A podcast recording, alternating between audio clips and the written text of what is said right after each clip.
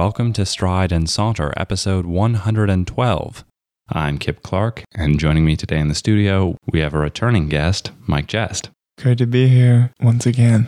And today we're going to be talking about the role of dark humor in comedy. And to start, I would say that in my perception, and I think in a lot of people's perceptions, comedy and humor are used to liven a mood or to make people feel happy, joyful, carefree, etc. And I think a lot of people struggle with the idea of comedy as something dark at times because it seems antithetical to what comedy is. I personally don't fully agree with that because I think dark humor has its place, but I'd like to know how you would respond to such comments.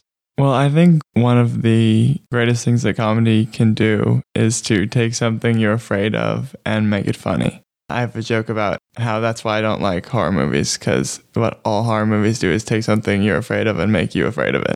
And I think dark humor has the potential to do that the most. That's sort of what we're saying is that it's dealing with a topic we're afraid of and making it funny. I mean, I think Kimmy Schmidt, created by Tina Fey and Robert Carlock, is a recent example of dark comedy that's true comedy. You know, it's so funny while dealing with something that, if you take it at face value, is pretty dark.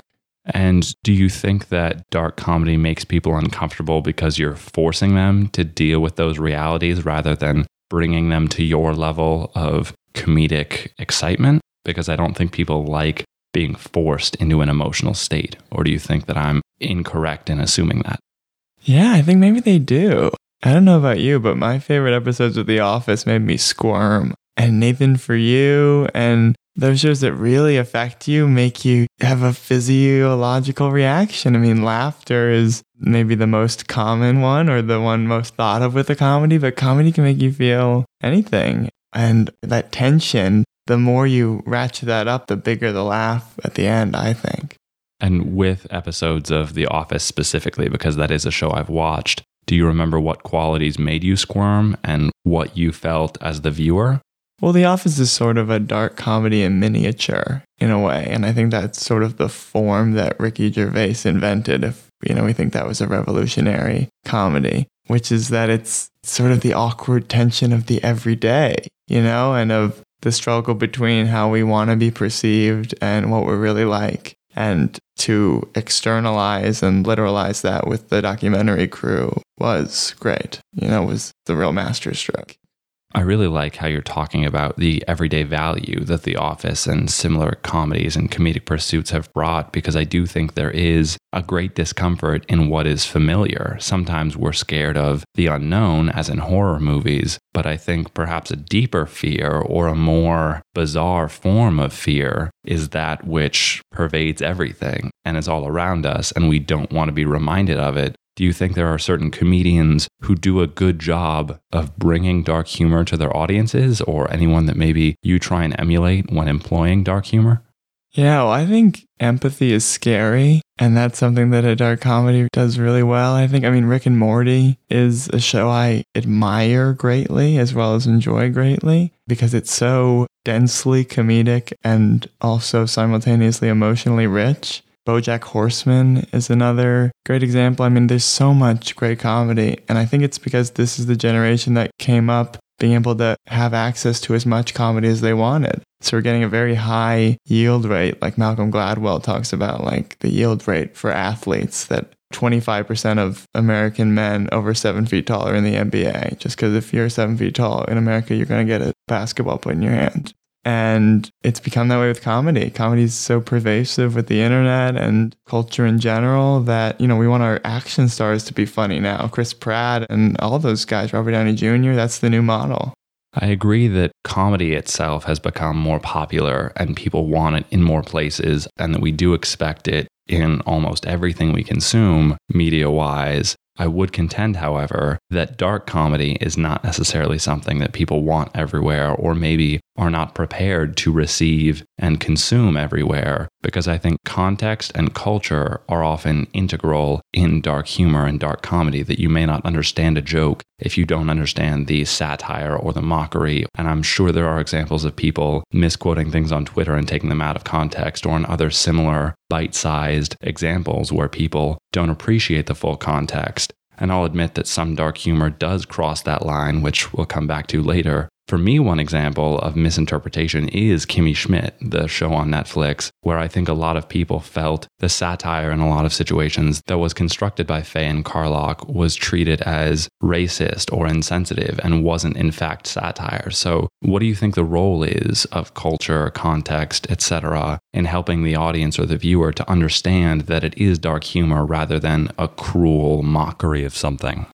Well, I think one danger with dark comedy is that it becomes exclusive, and that when the comedy inevitably fails, if the intention behind the joke is mean at all or cruel at all, is maybe a better word to use, then it's uncomfortable. And it's uncomfortable in a way that it's not intentional. And when something feels unintentional, it makes you anxious because an audience's job is to be skeptical and a performer's or writer's job is to convince them. And in those moments where something seems to not be coming across the way it was intended to come across, you become aware of the writer and you stop being convinced. And I'm glad you bring up the idea of conviction, but also of exclusion. About a year ago, I was in an anthropology class on Native American issues. And one very interesting moment we explored briefly in the class was the idea of Native American jokes told within Native American circles exclusively about their traditions, culture, heritage, or issues that they have faced. And especially in that latter category, there are a lot of dark jokes about you know you're Indian if dot, dot, dot. And the ends of those sentences are often very grim and troubling to the outsider, but function in uniting those who understand the jokes around comedy because they can identify with one another. And so it's a means of storytelling and preserving their identity as Native Americans of various tribes. And those who don't understand, for example, white people, will feel excluded do you think that in certain cases, exclusionary dark humor like that is permissible if it's for a group of people who feel marginalized, excluded, or oppressed in some way? I don't know if it's up to us to decide whether that's funny or, you know, socially permissible. I mean, permissible is such a terrible word. I, you know, I'm always very careful when talking about things like this to be very aware that I'm just a white guy and don't know. So, you know, I don't want to speak from a place of ignorance about that. But to me, I think if that group of people likes the joke, then they're right. You know, who are we to say that it's not funny? It's absolutely their call. One idea I wanted to connect this exclusionary danger of dark comedy is another idea I feel like I've heard presented by comedians is that you have to be a dark person to write dark comedy. And that for all those guys who went dark in their work, it's because they were dark in some ways people, which I really don't think is true. I mean, one counterexample maybe is someone like Robin Williams, whose work was so joyful and whose private life we know was touched by depression. And I think non examples are all over the place now, like guys like Bill Hader and you know, who can separate themselves from their work and who can make a dark joke without having to believe it. I hear what you're saying, but for me, the Robin Williams example is powerful in arguing the opposite of how you feel. I think conventional wisdom might suggest that the darker someone's life is or their personal experiences are, the more they have to draw on in terms of dark humor, but also with humor as a mechanism. I think there's a motivation when one is extremely sad to respond if you can muster the strength or the willpower or whatever it may be with extreme happiness and joy. And that's why I think there is that trope of the sad clown or the comedian who is using comedy to fight their own battles against depression or anxiety or other forms of sorrow and mental illness. And I would say that, at least in my view, having darker experiences and creating comedy, whether it's dark comedy or not, out of those allows your comedy to come across as more genuine. Because I think audiences, as you said, are meant to be skeptical and can tell if you, the comedian, the storyteller, the performer, whatever noun you want to use, are employing tactics that seem fraudulent in any way. And I think people are very capable, regardless of their backgrounds, at telling when someone is not only lying, but acting in a false way. Do you disagree with that train of logic? Only insofar as I worry that for a performer, it could become an excuse for issuing craft in exchange for, you know, some sort of maybe misguided sense of artistic verisimilitude you know, having to draw on the pain from your life to depict real pain. And I think sort of part of that is maybe about allowing yourself the license as an artist to make real fiction, to like truly step beyond yourself. Maybe that's never possible, but reaching for that goal maybe stops your work from being inwardly turned and allows it to be a way of connecting with other people rather than just expressing your feelings the way you want to. Trying to let other people understand your feelings and treating them with the respect that can. Presented simply and honestly, people will understand. I'm glad you bring up the idea of listening to the feelings of others and reciprocating and creating a form of dialogue, because I'm also thinking at the moment that dark humor can often seem very one sided. When people request comedy or request jokes for being cheered up or lightening the mood in any capacity, very rarely do you hear of someone, at least personally, asking for a dark joke. I don't know that it's something people seek out. They may expect it from certain individuals or certain comics, but I'd be curious to hear if you think it is as one sided as my perception there would indicate.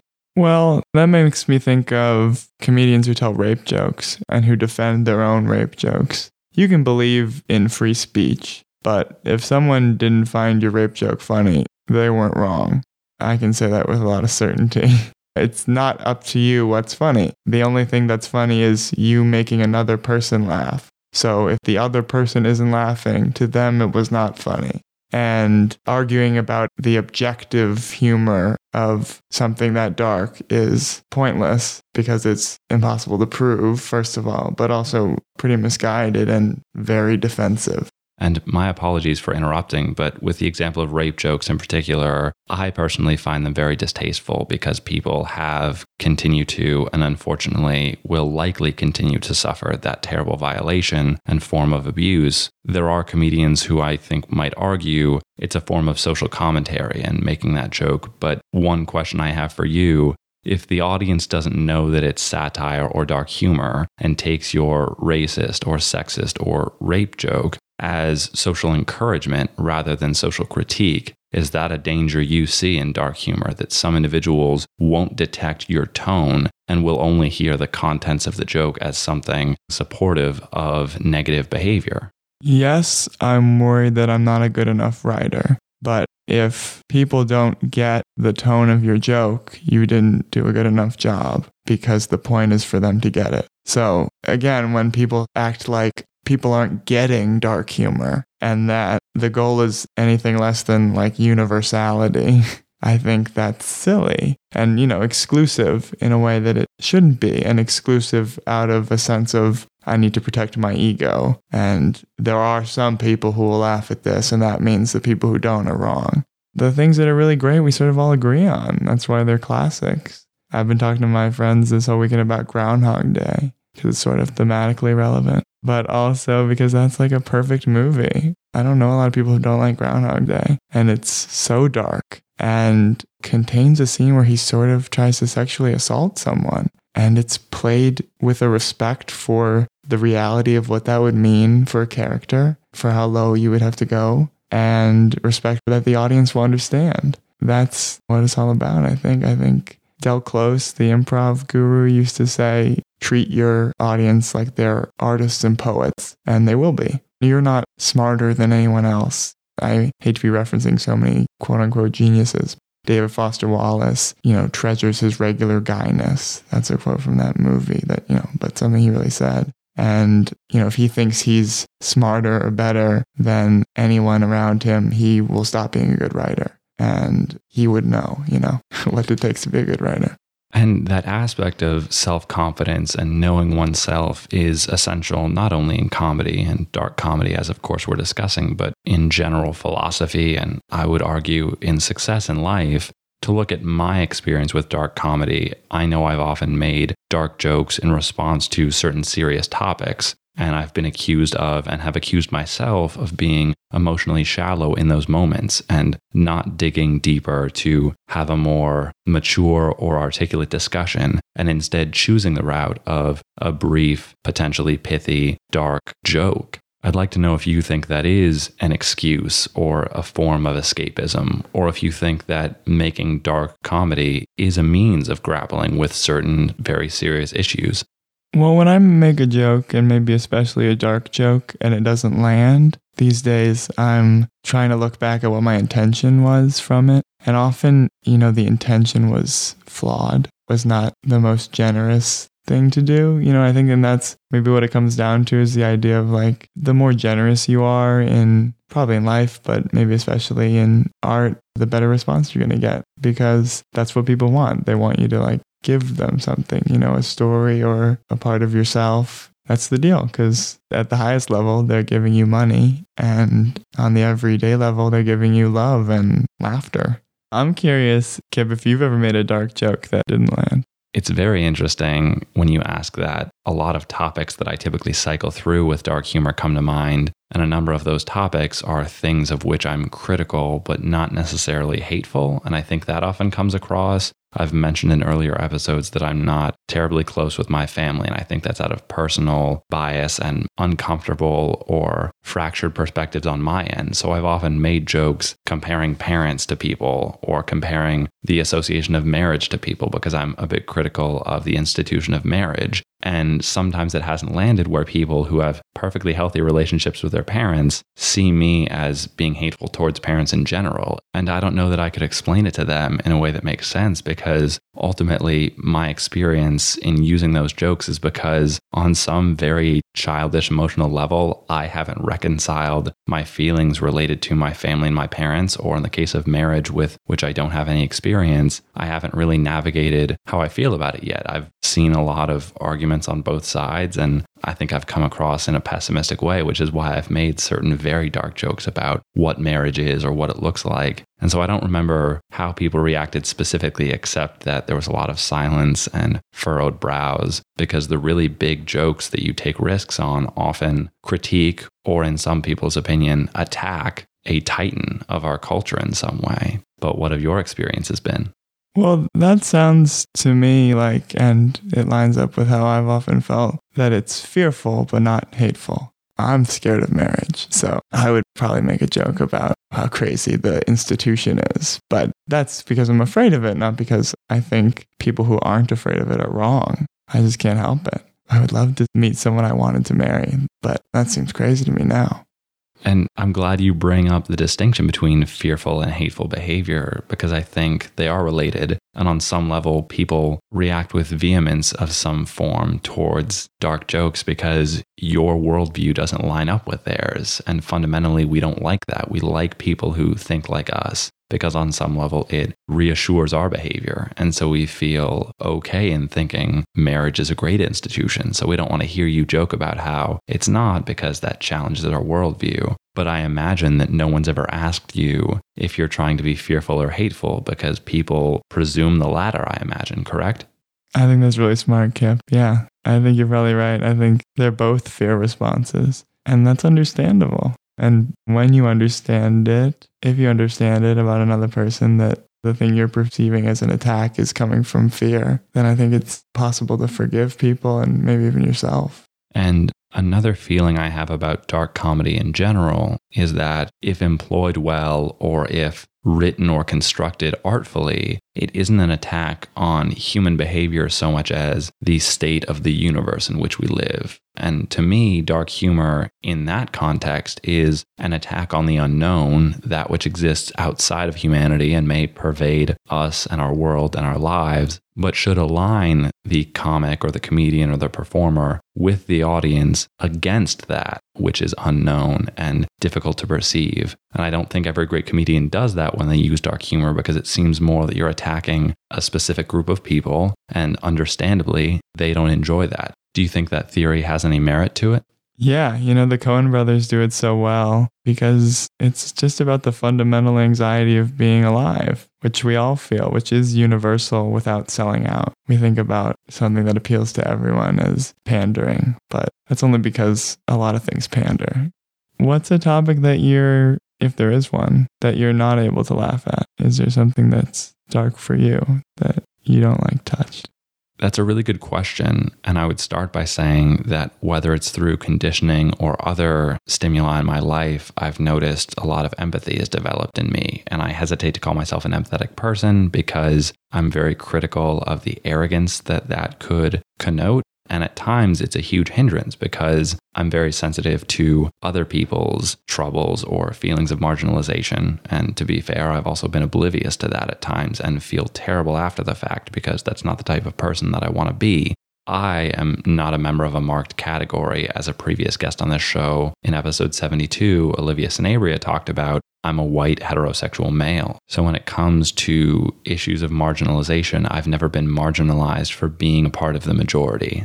As it relates to topics that I feel are untouchable, when it comes to me, the only things that I've really ever suffered from are depression and related anxieties. So there are certain jokes about depression that may be relatable, but are so sensitive and so authentic that they bring me to a point of feeling helpless because that's the nature of depression. And similarly, I think there are issues like race or gender where jokes bring people back to that feeling of helplessness. And that's really at the crux of why those people can't stand those forms of dark jokes because they remind them of their helplessness. It's not so much a social commentary as it is putting them back in the box that they belonged to because of some arbitrary social determination that said they were a minority or lesser than, etc. And so those jokes don't offend me on a personal level because I'm not allowed to say that I am a white heterosexual male. But on an empathetic level, I can't stand rape jokes, jokes about race that are insulting or discriminatory,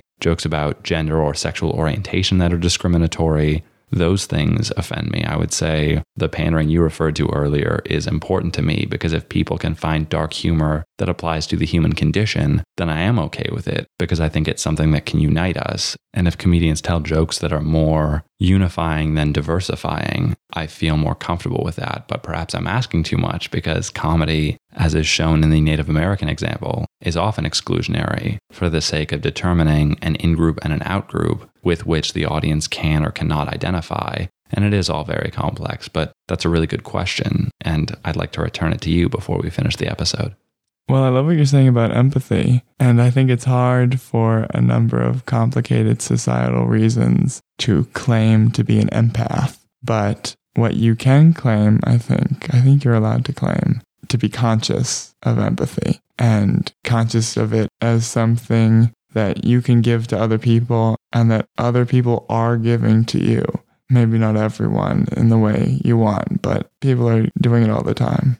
And before we finish the episode, what are some things you'd like the audience to think about as they relate to dark humor or dark comedy?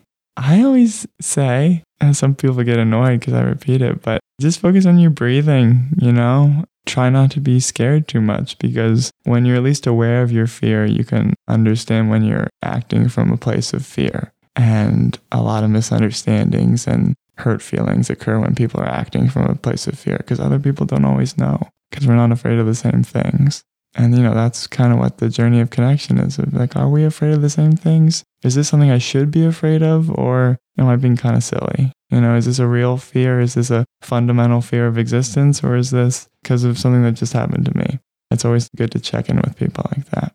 I agree with you. And I would encourage the audience, whether they are comedians or not, to think about why certain dark jokes offend or do not offend them, as I think it can point to interesting cultural intersections and points of disagreement which can be made into conversation and are always learning opportunities if you allow that to be the case. And also what dark jokes you are or are not comfortable making and what it says about you as a person and a comedic entity.